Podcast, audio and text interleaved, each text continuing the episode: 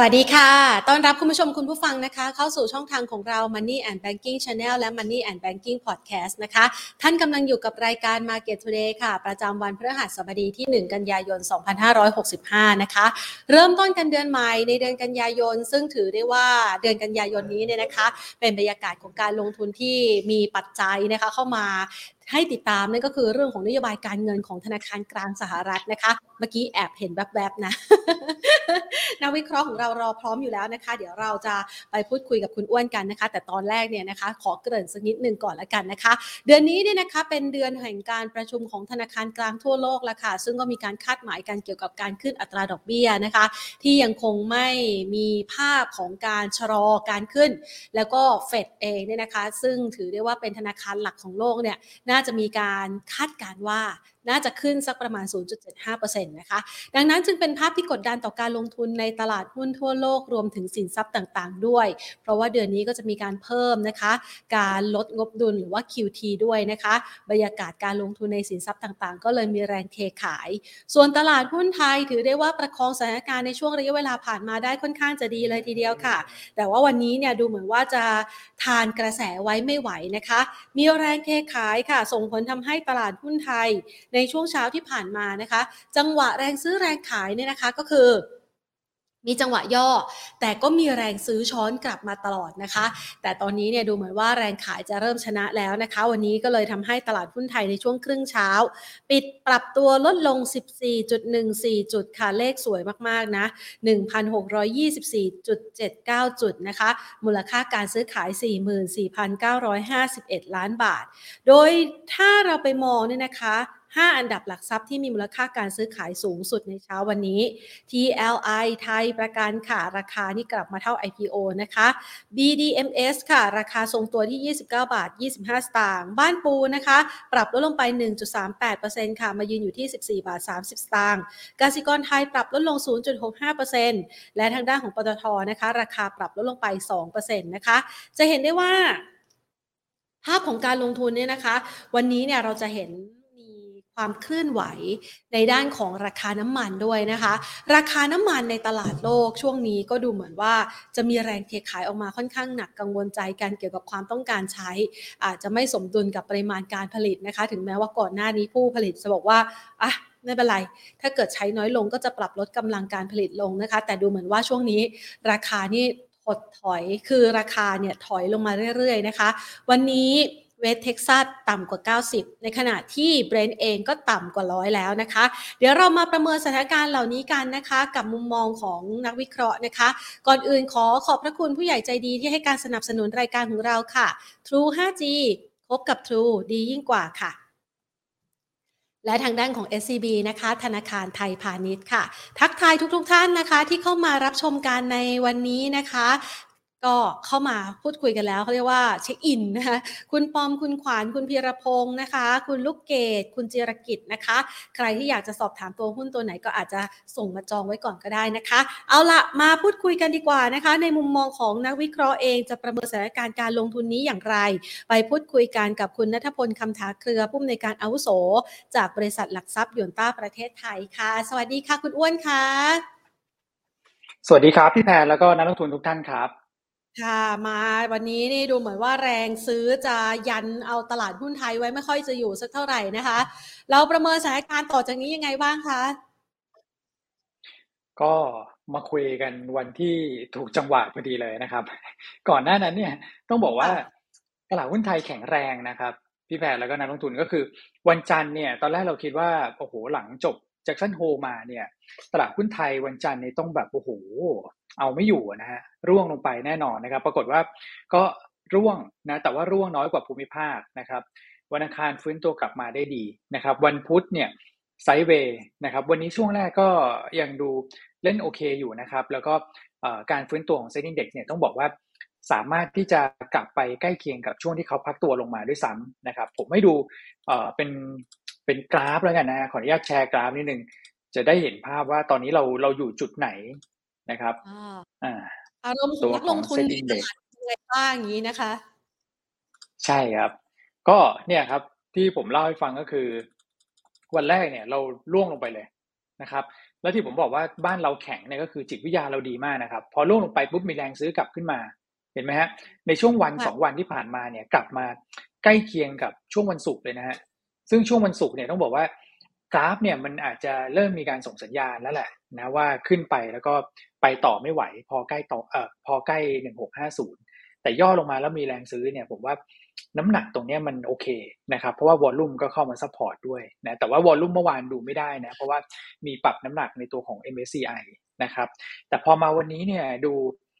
ทิ้งลงมาแปลกๆนะครับแล้ววันนี้เชื่อเลยนะ ผมว่าต่างชาติเนี่ยไม่ซื้อ ไม่อุ้มหุ้นไทยนะครับกล้าบอกว่าคือก่อนหน้านั้นเนี่ยครับคือจะบอกเลยว่าก่อนหน้านั้นเนี่ยต่างชาติเนี่ยเขาเป็นคนที่โอ้โหช่วยเหลือประเทศไทยเยอะมาก ทั้งเรื่องของการท่องเที่ยวใช่ไหมช่วยเศรษฐกิจจริงนะครับ ทั้งเรื่องของตลาดหุ้น ตลาดตราสารหนี้ฟิวเจอร์ พี่เขาเข้ามาเล่นทางขึ้นหมดเลยนะครับ เดือนสิงหาคมเนี่ย อันนี้เดือนกันยาใช่ไหมวันนี้หนึ่งกันยาเดือนสิงหาคมต่างชาติซื้อไปเนี่ย หกหมื่นกว่าล้านนะครับเอ่อตั้งแต่ต้นปีก็ซื้อไปแสนเจ็ดนะฮะแล้วเดือนสิงหาเนี่ยเซ็ตอินดี x บวกสี่เปอร์เซ็นถือว่าเป็นเดือนที่ดีมากๆ เดือนสิงหาก็คือช่วงนี้ฮะที่ทุกท่านเห็นคือขึ้นมาทางเดียวเลยนะครับฝรั่งก็ซื้อเกือบทุกวันนะครับเอ่อที่ผมบอกว่าวันสองวันนี้เขาจะขาย เพราะอะไรเพราะว่าจริง ๆ เมื่อวานเนี่ยซื้อสามพันล้านเขาขายนะครับ เพราะว่าเมื่อวานเนี่ยต้องมีแรงซื้อเข้ามาเนี่ยรวมๆห้าพันล้าน เพราะ MSCI รอบนี้ เราได้รับการปรับน้ำหนักขึ้นครับพี่แพนแล้วก็นักลงทุนก็คือจากประมาณเอ่อหนึ่งเปอร์เซ็นต์ปลายๆก็ขึ้นเป็นสองเปอร์เซ็นต์นิดๆขึ้นมาศูนย์จุดศูนย์จุดศูนย์จุดหนึ่งเปอร์เซ็นต์อะเอานิดนึงอะประมาณนั้นนะครับก็จะมีเม็ดเงินเข้ามาเนี่ยประมาณสักห้าพันล้าน แต่ปรากฏว่าต่างชาติซื้อแค่สามพันเนี่ยซื้อไม่เต็มนะครับ ก็แปลว่ามีบางส่วนที่เขาขายออกไปนะถ้าเกิดเราเอาตัวของห้าพันลบสามพันเนี่ยแปลว่าเขาขายสุทธิเมื่อวานสองพันล้านนะ ซึ่งถือว่าขายเยอะที่สุดนะฮะในวันเดียวที่เราเห็นช่วงหลังเขาซื้อมาเนี่ย อันนี้คือสัญญาณที่ผมมองว่า เป็นสัญญาณที่ไม่ค่อยสวยละนะครับ เพราะว่าคนที่อบอุ้มตลาดหุ้นไทยคือต่างชาติ ถ้าต่างชาติขาย หุ้นจะยืนไม่ค่อยไหวนะครับ อันที่สองก็คือสิ่งที่ทำให้ผมเชื่อว่าต่างชาติจะขายต่อเนื่องในวันพฤหัสและวันศุกร์เพราะว่าวันจันทร์เรามีการประกาศตัวเลขเงินเฟ้อเดือนสิงหาครับ เชื่อไหมว่าเงินเฟ้อเดือนสิงหาเนี่ย ตอนแรกผมก็คิดว่าผมดูผิดนะ ในช่วงต้นสัปดาห์เนี่ยนะครับ ตลาดเนี่ยพี่แพนเขาคาดการว่าเงินเฟ้อเดือนสิงหาบ้านเราจะออกมาที่เจ็ดจุดสามนะครับ ก็ลดลงนะฮะจากเดือนก่อนหน้านั้นเนี่ยจะอยู่ที่ประมาณสักเอ่อเจ็ดจุดหกหนึ่งนะครับเดือนกรกฎาเนี่ยเจ็ดจุดหกหนึ่งนะครับ เดือนมิถุนาเจ็ดจุดหกหกนะก็ถือว่าเป็นโทนที่มันลดลงมาเรื่อยๆ แต่ล่าสุดเนี่ยนะครับนักเศรษฐศาสตร์เราก็ไปเช็คมาปรากฏว่าคาดการณ์กันที่แปดเปอร์เซ็นต์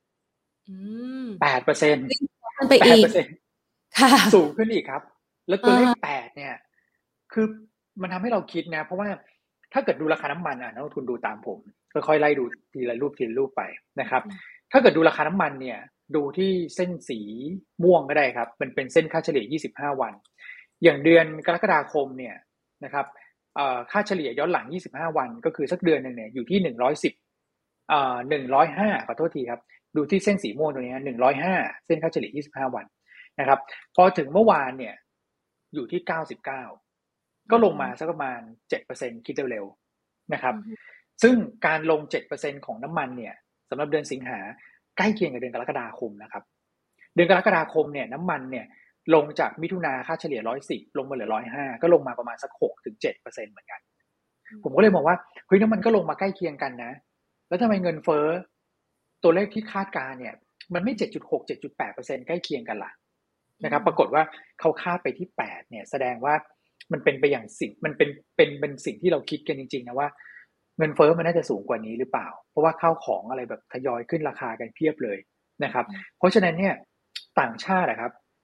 ผมเล่าผมผมขออนุญาตเท้าความนิดเดียวเพื่อให้นักทุนเห็นภาพว่าทำไมผมถึงคิดว่าเขาขายก่อนที่เงินเฟอ้อจะประกาศนะครับ เพราะว่าเขาเคยผวามารอบหนึ่ง ผวาตอนเดือนมิถุนาครับ ตอนนั้นเนี่ยประกาศเงินเฟอ้อสำหรับเดือนพฤษภานะครับ ที่ประกาศต้นมิถุนาเนี่ย ตลาดคาด 5.7 ออกมา 7.1 เดือนมิถุนาเป็นเดือนที่กับลำเลยครับ ก่อนหน้านั้นต่างชาติซื้อมาเรื่อยๆ มาขายเดือนมิถุนาเพราะว่าเป็นเดือนที่เงินเฟอ้อบ้านเราสูงกว่าคาด และเป็นเดือนที่เฟดขึ้นดอกเบี้ย 75 basis point แต่เรายังไม่ขึ้นนะครับแล้วต่างชาติที่กลับมาซื้อเดือนสิงหาครับ ที่เราบอกว่าซื้อเยอะกว่าภูมิภาคเนี่ยมีสองเรื่อง ที่ทำให้เขาสนใจบ้านเรานะครับหนึ่งก็คือเงินเฟ้อเราชะลอตัวลง เพราะเขาจุดสตาร์ทของเขาคือวันที่ 5 สิงหา เป็นวันที่ประกาศเงินเฟ้อแล้วออกมาอยู่ที่ 7.61%สำหรับเดือนกรกฎากรกฎาคม ตลาดคาดอยู่ที่ 7.8 แล้วเป็นโทนแบบชะลอตัวลงจากเดือนก่อนหน้าที่ 7.66 จุดสตาร์ทซื้อเลยครับ ตั้งแต่วันที่ 5 เป็นต้นมาต่างชาติซื้อนะครับ แล้วก็มีจุดหนึ่งก็คือพองบบ้านเราออกมาหมดเนี่ยกำไรบริษัทจดทะเบียนเจ๋ง นะครับ ปันผลเยี่ยมนะโฟก็เลยเข้ามาต่อเนื่องเป็นเรื่องของปัจจัยพื้นฐานนะครับ เพราะฉะนั้นเนี่ยเรื่องของเงินเฟ้อเป็นเรื่องที่ต่างชาติให้ความสำคัญนะครับ ก็คือบ้านเราเนี่ยถ้าเงินเฟ้อพุ่งขึ้น เขาจะขายนะครับ เพราะว่าเวลามีเงินเฟ้อมาเนี่ยค่าเงินบาทอ่อนแน่นอน ใช้คำว่าแน่นวนเลยก็ได้นะครับ แน่นอนแน่นวนเลย เพราะว่าแบงก์ชาติบ้านเราบอกว่าขึ้นดอกเบี้ยเนี่ยอย่างค่อยเป็นค่อยไป เนื่องจากเศรษฐกิจยังไปไม่พ้นช่วง ก่อนโควิดเลย ประเทศอื่นเนี่ยขึ้นปึ้งปึ้งปึ้งเพราะเศรษฐกิจเขาสูงกว่าโคก่อนโควิดไปแล้วนะครับ อันนี้คือเหตุผลที่เข้าใจได้ คือถ้าเกิดเงินเฟอ้อมาแล้วคุณขึ้นดอกเบี้ยน้อยเนี่ยเขากลัวว่าเราเอาเงินเฟอ้อไม่อยู่นะครับ เพราะฉะนั้นโฟลเขาจะออกก่อน คือโฟลเนี่ยสิ่งที่กลัวนะครับ หลักๆเลยหนึ่งก็คือเงินเฟอ้อฮะสองคือการเมืองนะครับ ถ้าเกิดเขาจะหนีนะเงินเฟอ้อกับการเมืองช่วงนี้นะครับสามก็คือเรื่องเศรษฐกิจถดถอย คือเขาเชื่อว่าเศรษฐกิจถดถอยเนี่ย เดี๋ยวมีเครื่องไม้เครื่องมือมาพยุงแล้วเดี๋ยวก็ฟื้นกลับขึ้นมาเขายังกลัวน้อยกว่านะกลัวน้อยกว่าเรื่องเงินเฟ้อเงินเฟ้อมันจัดการยากมากนะครับเออผมก็เลยไปดูสถิติครับ ช่วงสามเดือนที่ผ่านมาก่อนจะประกาศเงินเฟ้อเนี่ยครับ ต่างชาติขายสุทธิ ประมาณสักสองถึงสามวันก่อนประกาศเงินเฟ้อเนี่ยโดยเฉลี่ยคือสามพันล้านนะครับ เพราะฉะนั้นเนี่ยถ้าเกิดเรามองไปข้างหน้าวันจันทร์ขายสองสามวัน เมื่อวานขายไปวันหนึ่งแล้ว พฤหัสสุกก็อีกสักสองวัน มันก็จะรวมเป็นสองสามวันพอดีนะครับ แต่การขายของเขาอะไม่ไม่ได้เยอะนะครับ เป็นลักษณะของการแตะเบรกเพื่อรอดูเงินเฟ้อเดือนสิงหาที่จะประกาศกันยา แล้วเดือนนี้สำคัญมากครับพี่แพนนักลงทุนนะครับ เดือนนี้ถ้าเกิดย้อนไปดูปีที่แล้วอะ เดือนสิงหาปีที่แล้วเงินเป็นดัชนีราคาผู้บริโภคอะ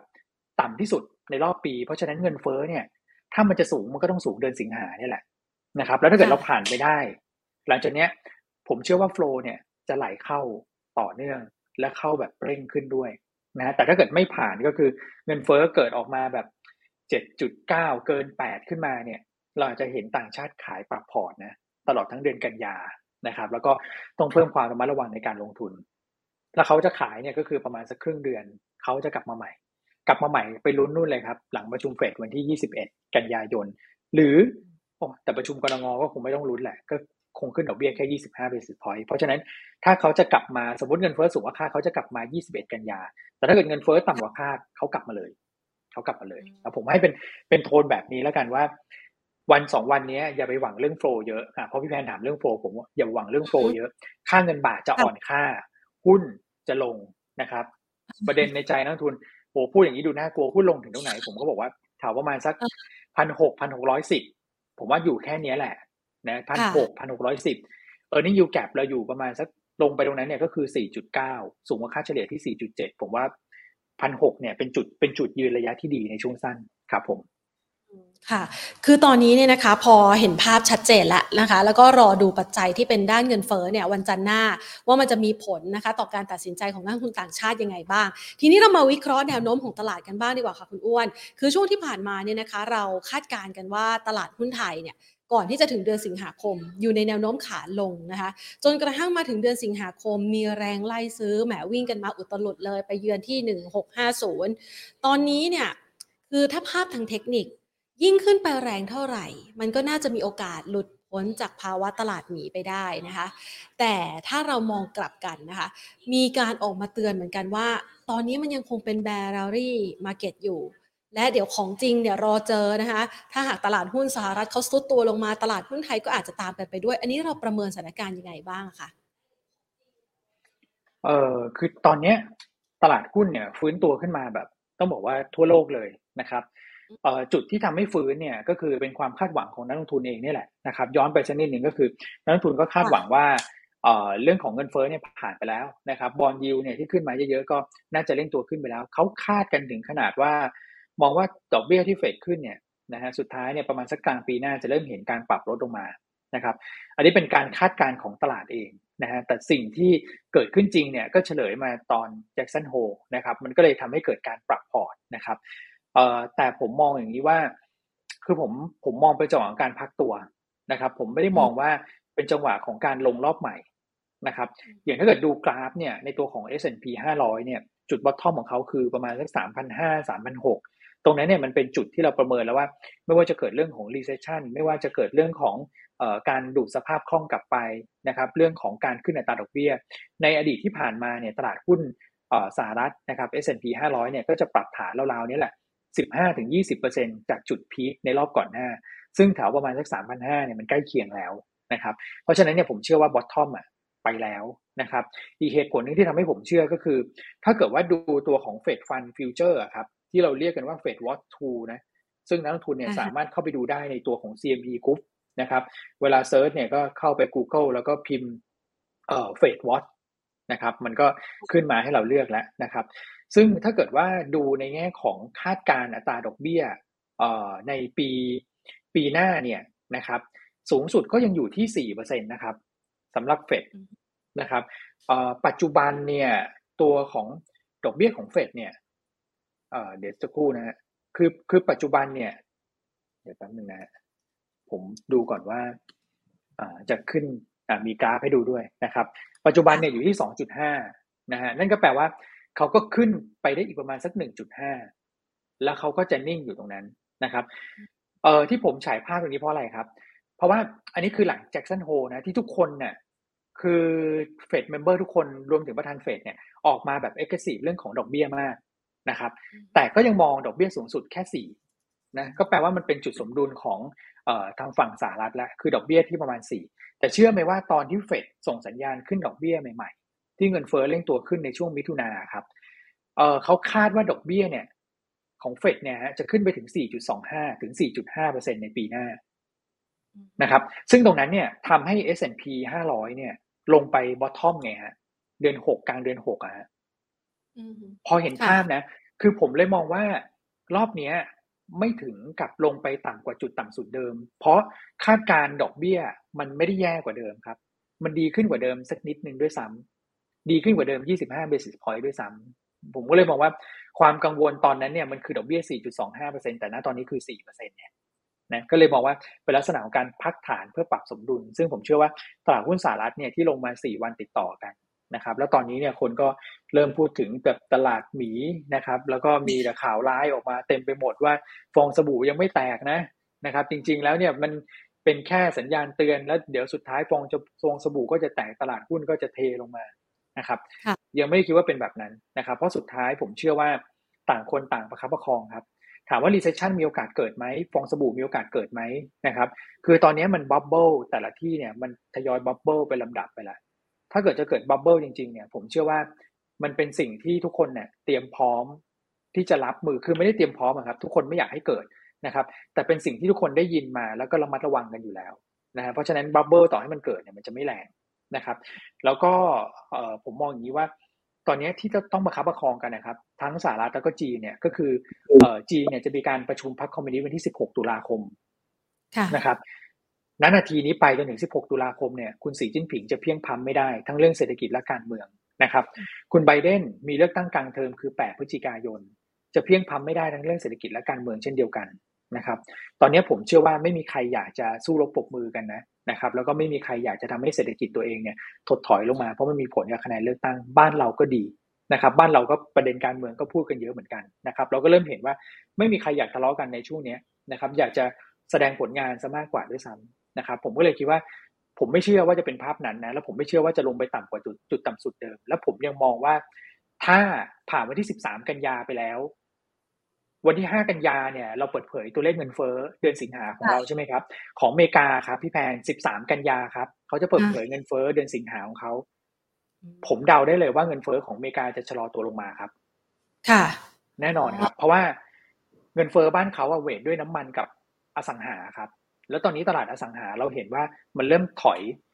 มันมันถอยลงมาเรื่อยๆเลยครับ ตัวที่ยังไม่ถอยอะคือเรื่องของการบริโภคกับการจ้างงาน แต่สังหาถอยมาแล้ว น้ำมันก็ลงอย่างที่ผมเรียนก็คือลงประมาณสักหกถึงเจ็ดเปอร์เซ็นเมื่อเทียบกับเดือนที่แล้ว เพราะฉะนั้นเงินเฟ้อของอเมริกาเนี่ย ควรจะติดลบมันออนมันด้วยซ้ำสำหรับเดือนสิงหานะครับผมก็เลยมองว่าหลัง 13 กันยาไปแล้ว ตลาดหุ้นอเมริกาจะกลับขึ้นมาครับ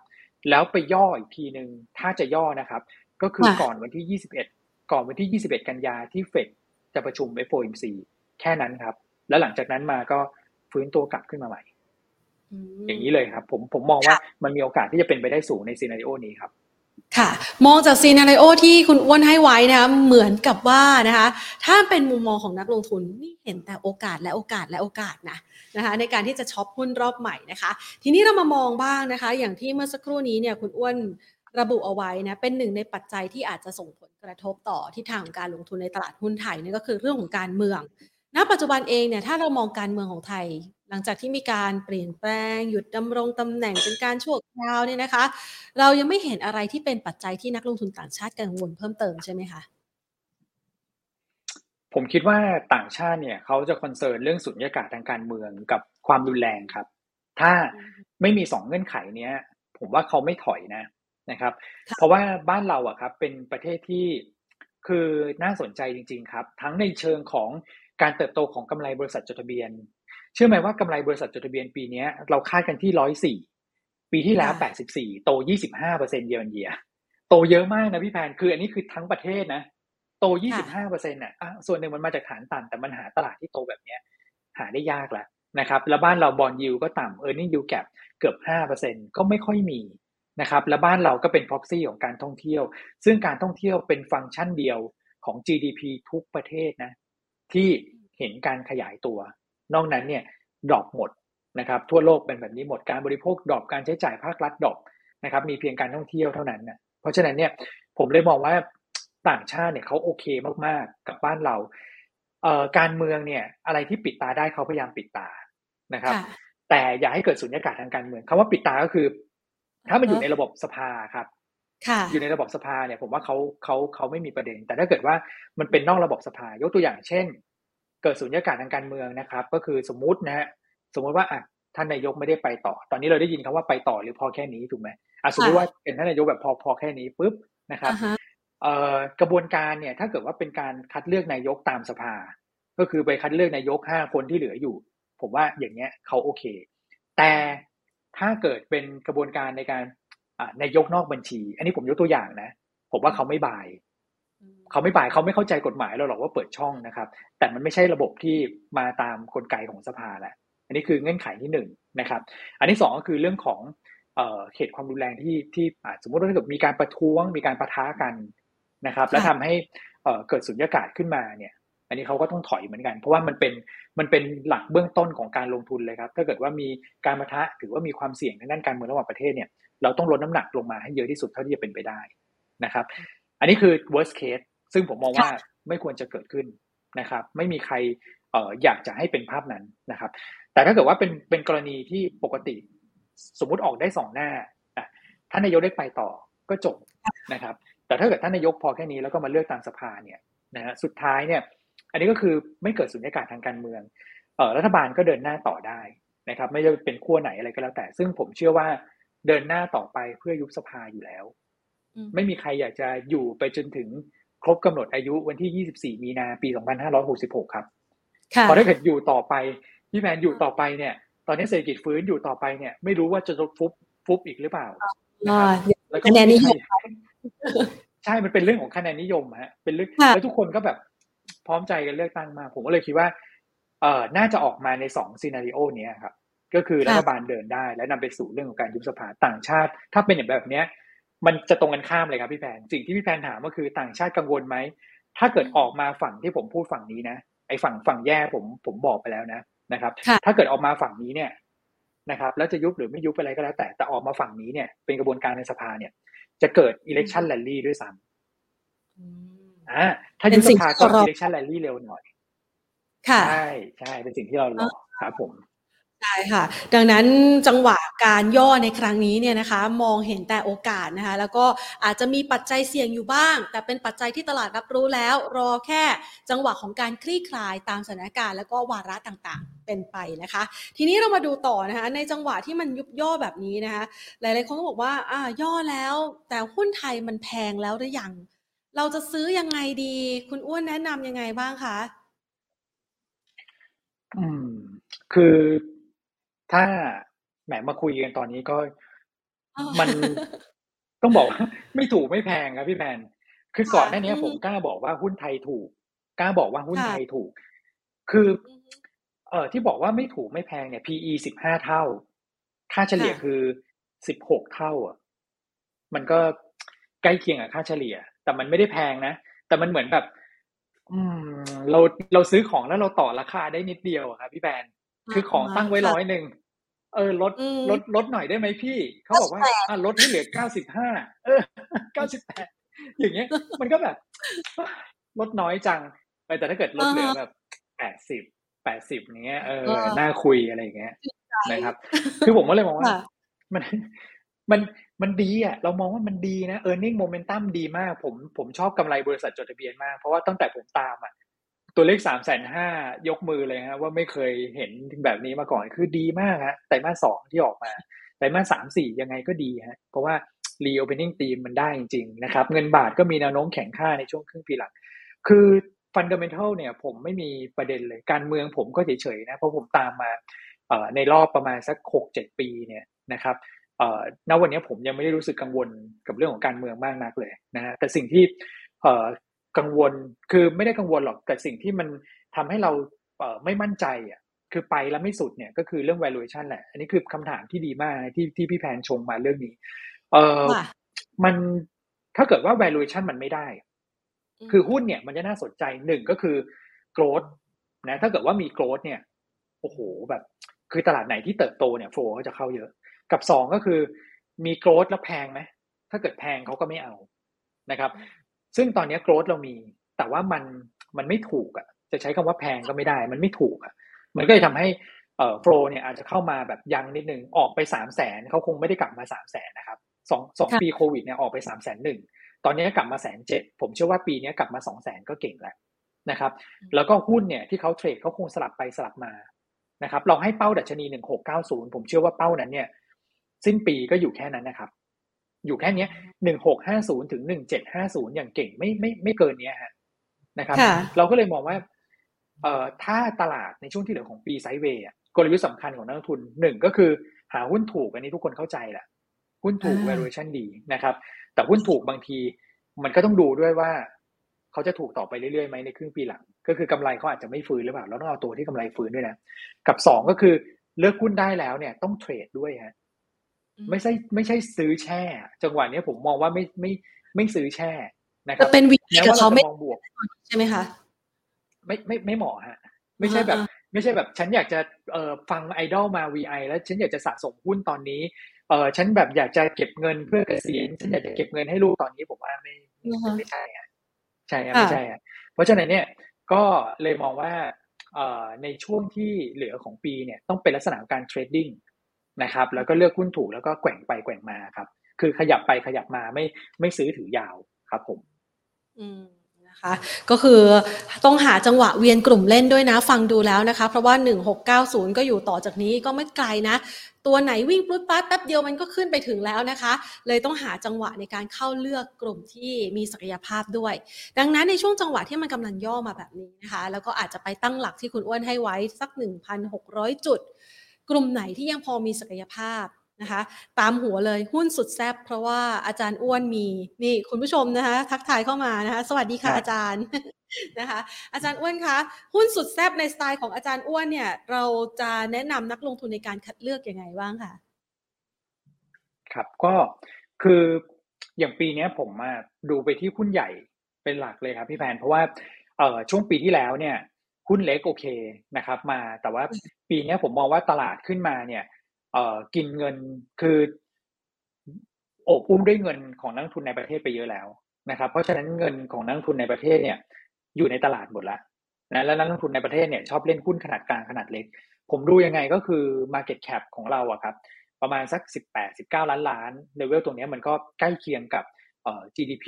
ในแต่ละปีนะครับ ซึ่ง GDP ในแต่ละปีเนี่ยก็อยู่ประมาณสัก 16-17 ล้านล้านนะครับแล้วก็ใกล้เคียงกับปริมาณเงิน M2 ด้วยนะฮะเพราะฉะนั้นเนี่ยแรงผลักดันของนักลงทุนในประเทศเนี่ยมันจะน้อยลง ในขณะที่ต่างชาติเนี่ยจะมีน้ำหนักมากขึ้น สัดส่วนการซื้อขายของเขาเนี่ยตั้งแต่ต้นปีมาถึงณปัจจุบันเนี่ยอยู่ที่ประมาณ 53%นะครับ53ถึง55%เกินครึ่งนะครับเป็นของต่างชาติหุ้นใหญ่เนี่ยผมเลยคิดว่ามันน่าจะปลอดภัยกว่า คือคงไม่ได้ขึ้นแรงกว่าแหละ เราเห็นหุ้นเล็ก ๆ หลายตัวขึ้นวันหนึ่งแบบสิบยี่สิบเปอร์เซ็นเราก็เฮโลตามเข้าไป แต่ไปเฮโลตอนข้างบนอย่างเงี้ยมันก็เหนื่อยเหมือนกันนะนะครับ เพราะฉะนั้นเนี่ยเราไม่จำเป็นต้อง เราเราไม่จำเป็นต้องไปเหมือนคนอื่นนะครับ ต้องไปหาแบบโกรธหาอะไร คือปล่อยให้มันเป็นไปตามธรรมชาติครับ ถ้าเกิดตลาดเขาเล่นหุ้นใหญ่กัน ตลาดเล่นหุ้นแวลูกัน เราก็เล่นตามนั้น นะครับปีนี้ผมคิดว่าอย่าไปฝืนธรรมชาติมากนะครับ ก็คือถ้าเกิดตลาดว่าไงเราก็เราก็ว่าอย่างนั้นนะครับ แล้วก็หุ้นใหญ่ที่ผมมองเนี่ย ผมมองอย่างนี้ครับว่าต่างชาติเนี่ยเขาเข้ามาเนี่ยเขาก็หวังได้กำไรเหมือนกันจากการลงทุนในหุ้น แล้วก็หวังได้กำไรจากค่าเงินบาทเขารู้อยู่แล้วฮะว่าตลาดไซด์เวย์คือถ้าเกิดผม valuation ได้เนี่ยคนอื่นก็ valuation ได้หมดครับพี่แพนถูกคือคือผมเนี่ยแบบคิดแบบง่ายสุดแล้วนะครับ เพราะฉะนั้นเนี่ย กองทุนหรือว่านักทุนต่างชาติเนี่ยเขาก็ต้องมองแบบคล้ายกันนะครับ ผมก็เลยมองว่าเขาต้องเทรดเหมือนกัน การเทรดของเขาเนี่ยก็คือพอถึงจุดจุดหนึ่งเขาจะขายตัว leader แล้วก็กลับมาซื้อตัวที่เป็นแลกการ์ดใน MSCI หรือว่า Set 50ก็แล้วแต่นะครับ ผมก็เลยเลือกหุ้นที่อยู่ใน MSCI แล้วก็ Set 50ที่ยังแลกการ์ดตั้งแต่ต้นปีที่ผ่านมาครับ ผมเชื่อว่าเขาจะสลับกลุ่มมา อย่างตอนนี้ให้ระวังกลุ่มที่เขาจะขายคือพลังงานต้นน้ำกับโรงกลั่น เพราะเขาเล่นไปเยอะมากครับ เล่นแบบเล่นโหดมากครับ ในช่วงไตรมาสสองนะฮะซึ่งตอนนี้เราเริ่มเห็นการสวิชออกแล้วนะครับ แล้วมาเข้าอะไรครับ กลุ่มแบงค์เนี่ยผมเฉยๆนะ เพราะว่าแบงค์เนี่ยดูกลางๆนะครับยกเว้น SCB SCB เนี่ยดู underperform กลุ่มแบงค์โดยภาพรวมบอกว่า SCB ก็อาจจะเป็นหนึ่งในนั้นได้นะครับเอ่อ SCB เนี่ยถ้าเกิดดูตามกราฟนะฮะนี่ผมผมไม่แน่ใจว่ายังแชร์กราฟอยู่หรือเปล่านะครับ ยังแชร์อยู่นะฮะ SCB ตามกราฟเนี่ยครับผมแนวรับก็อยู่ประมาณร้อยเอ่อร้อยหกร้อยเจ็ดครับพี่แพนแนวต้านเนี่ยผมเชื่อว่าร้อยสิบห้าน่าจะได้เห็นนะครับ เพราะว่าก่อนที่จะมีเรื่องประเด็นว่าตกลงซื้อไม่ซื้อบิดครับเนี่ยนะครับราคาหุ้นเขาอยู่ในกรอบร้อยสิบถึงร้อยสิบห้านะครับ แล้วก็ลงไปเหลือเก้าสิบนะครับเพราะฉะนั้นกลับมาตรงนี้ผมว่าเขากลับมาอยู่ในกรอบล่างของระดับปกติก่อนหน้านั้น มันก็ยังมีรูมอีกนิดนึง นะครับให้พอเทรดดิ้งได้นะครับตัวที่สองเนี่ยจะเป็นตัวของลาดบุรีนะครับฟังแล้วอย่าเพิ่งอย่าเพิ่งหงุดหงิดนะมีตัวตัวใหญ่จังเลยเดี๋ยวเดี๋ยวมีตัวเล็กเดี๋ยวมีตัวเล็กตัวกลางมาให้มาให้มาให้มาให้ดูไปทำกันบ้านนะครับเอ่อตัวราชบุรีเนี่ย อันนี้เป็นตัวแบบคีย์คอของทางหยวนต้าเลยนะคือ คือเป็นตัวที่เราแนะนำมากที่สุดในช่วงนี้ไม่เอามาพูดก็ไม่ได้นะครับเอ่อทำไมเราถึงชอบก็คือตัวราชบุรีเนี่ย ผลประกอบการผ่านจุดต่ำสุดไปแล้ว ผ่านเรื่องของการเพิ่มทุนไปแล้วนะครับ ปีหน้าเนี่ยกำไรจะโตในระดับประมาณสัก 40 กว่าเปอร์เซ็นต์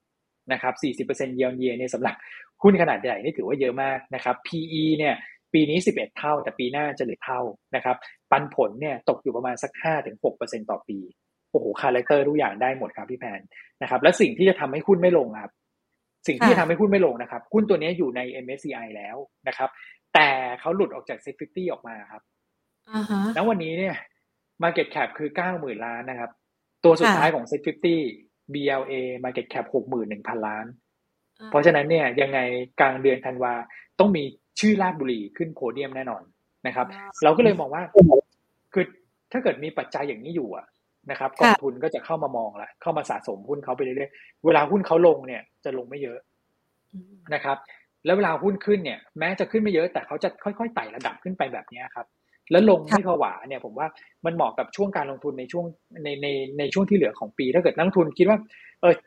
ฟังคุณฟังอ้วนแล้วแบบเอ้ยอยากจะเทรดแต่ไม่ถนัดเทรด เอ้าจะซื้อถือมีตัวไหนไหมผมว่าลาดบุรีเนี่ยได้นะครับ ตัวนี้ยังไม่ขึ้น XD ปันผลด้วยนะ ขึ้นวันที่ 9 กันยา 80 ตังค์ยิว1.8%ซื้อณวันนี้ยังมีปันผลฮะพูดเหมือนขายตรงเลยนะพี่แพนเชียร์เต็มที่ นี่คุณผู้ชมสอบถามเข้ามาตรงตัวพอดีเลย คุณผู้ชมบอกว่าแล้วอย่างตัวนี้เนี่ยเขามีทุนอยู่ที่40บาท ถือต่อหรือพอแค่นี้ดี โอ้โห มาคำนี้มาอีกแล้วนะครับ คือผมว่า ถ้าถ้าเป็นผมนะ พี่แพนสี่สิบอะ ผมเชื่อว่า ไม่ไม่เห็นราคานั้นอะ ผมเชื่อว่าไม่เห็นราคานั้น เพราะว่าตอนที่ทะลุขึ้นมาสี่สิบคือเส้นสองร้อยวันนะตอนนั้นเล่นขึ้นมาไม่มีอะไรเลย และกาดเพย์นะครับ แล้วก็มีอีกประเด็นหนึ่งที่เขาไปซื้อตัว next eve ที่เป็นโรงไฟฟ้าครับขนาดเอ่อสองพันเมกะวัตต์ แต่เขาจะเริ่มเริ่มเริ่มรับรู้รายได้ก่อนเลยเนี่ยห้าร้อยเมกะวัตต์ อีกพันห้าเนี่ยก่อสร้างในช่วงสองสามปีข้างหน้านะครับ มันเปรี้ยงขึ้นมา เพราะฉะนั้นเนี่ยคือตรงนี้มันเป็นจุดที่ต้นทุนมันเปลี่ยนแล้วนะครับ ไม้ใหญ่เข้ามาเปรี้ยงตรงเนี้ย ผมเลยคิดว่าไม่หลุดฮะผมก็เลยมองว่า ถ้ามีต้นทุนตรงเนี้ย โอกาสต่ำกว่าน้อยมากฮะผมเลยคิดว่าถือเอาปันผลไปดีกว่า แล้วก็ เน้นยาวๆสำหรับตัวของราชบุรีนะในทางตรงกันข้ามเนี่ยลงมาซื้อเพิ่ม เว้นแต่ว่าถ้าท่านจะ short against port นะและไม่สนใจต้นทุนเดิมอะขึ้นมาตรงนี้กลัวตลาดผันผวน กลัว flow ออกขายก่อนก็ได้ แต่ตัวนี้ flow ไม่ค่อยเข้าอยู่แล้วนะครับ เพราะว่าเขาไม่ได้อยู่ใน SET fifty ไง flow flow ไม่ค่อยได้เล่นอยู่แล้วนะครับ แต่ถ้าเกิดว่ากลัวก็ขายออกหมุนปุ๊บ แต่ได้ประมาณ 42 ถ้าเกิดโอเค ฉันรับอีกที42 สูงกว่าต้นทุนเดิมหน่อย เป็นการช็อตเกนพอร์ตกิน 2 บาท ตรงนี้ก็ก็ก็ไม่แย่ครับ ก็ได้นะแต่ผมมองว่าถ้าเกิดมีต้นทุนดีอยู่แล้วเนี่ย38ถึง40 ตรงนั้นเนี่ยผมอยากให้ถือไปเลยฮะไม่ต้องกลัวครับผม ค่ะ ก็ตัวนี้เป็นสไตล์คล้ายๆ นักลงทุน value investor ได้เลยนะ ใช่ไหมคะใช่แบบผมมองยาวเลยฮะ เราให้ราคาเหมาะสมห้าสิบเก้าบาท อืมค่ะ อะ งั้นขยับ ต่อไปกันค่ะ ต่อไป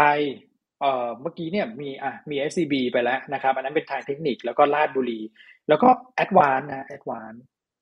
มีตัวใหญ่นั่นเลย ช่วงนี้ดูเหมือนย่อหนักนะ ค่ะ ใช่ฮะช่วงนี้ตัวใหญ่ก็ก็ต้องใครอยู่อยู่ไม่รอดก็ต้องแพ้ไปอะแต่ผมมองว่าตัวแอดวานเนี่ย ราคาหุ้นเนี่ยเขาลงมาตาม d t แทกับ True นะครับ ซึ่ง ก็ทั้งคู่ก็ลงมาด้วยแบบ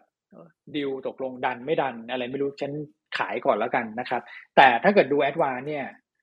คือขายลงมาในระดับที่เดี๋ยวผมบีบเฟรมให้ดูนะครับ ว่าก่อนที่จะเล่นเรื่องแบบควบรวมกัน แล้วบอกว่าเหลือสองเจ้าแล้วได้ประโยชน์ทั้งอุตสาหกรรมเนี่ย ราคาเขาเคยอยู่ตรงไหนมาก่อนนะครับ ก็อยู่แถวเนี้ยครับ พี่พี่แพนแล้วก็นักลงทุนนะคือประมาณร้อยแปดสิบห้าร้อยเก้าสิบนะครับ แล้วพอเอ่อมีจังหวะเล่นกันเรื่องควบรวมทัวร์ดีแท็ ที่บอกว่าอุตสาหกรรมจะเป็นบวกเนี่ยอันนี้ก็เล่นขึ้นขึ้นไป แต่ตอนนี้คืนกลับมาที่เดิมแล้วพอคืนกลับมาที่เดิมเนี่ย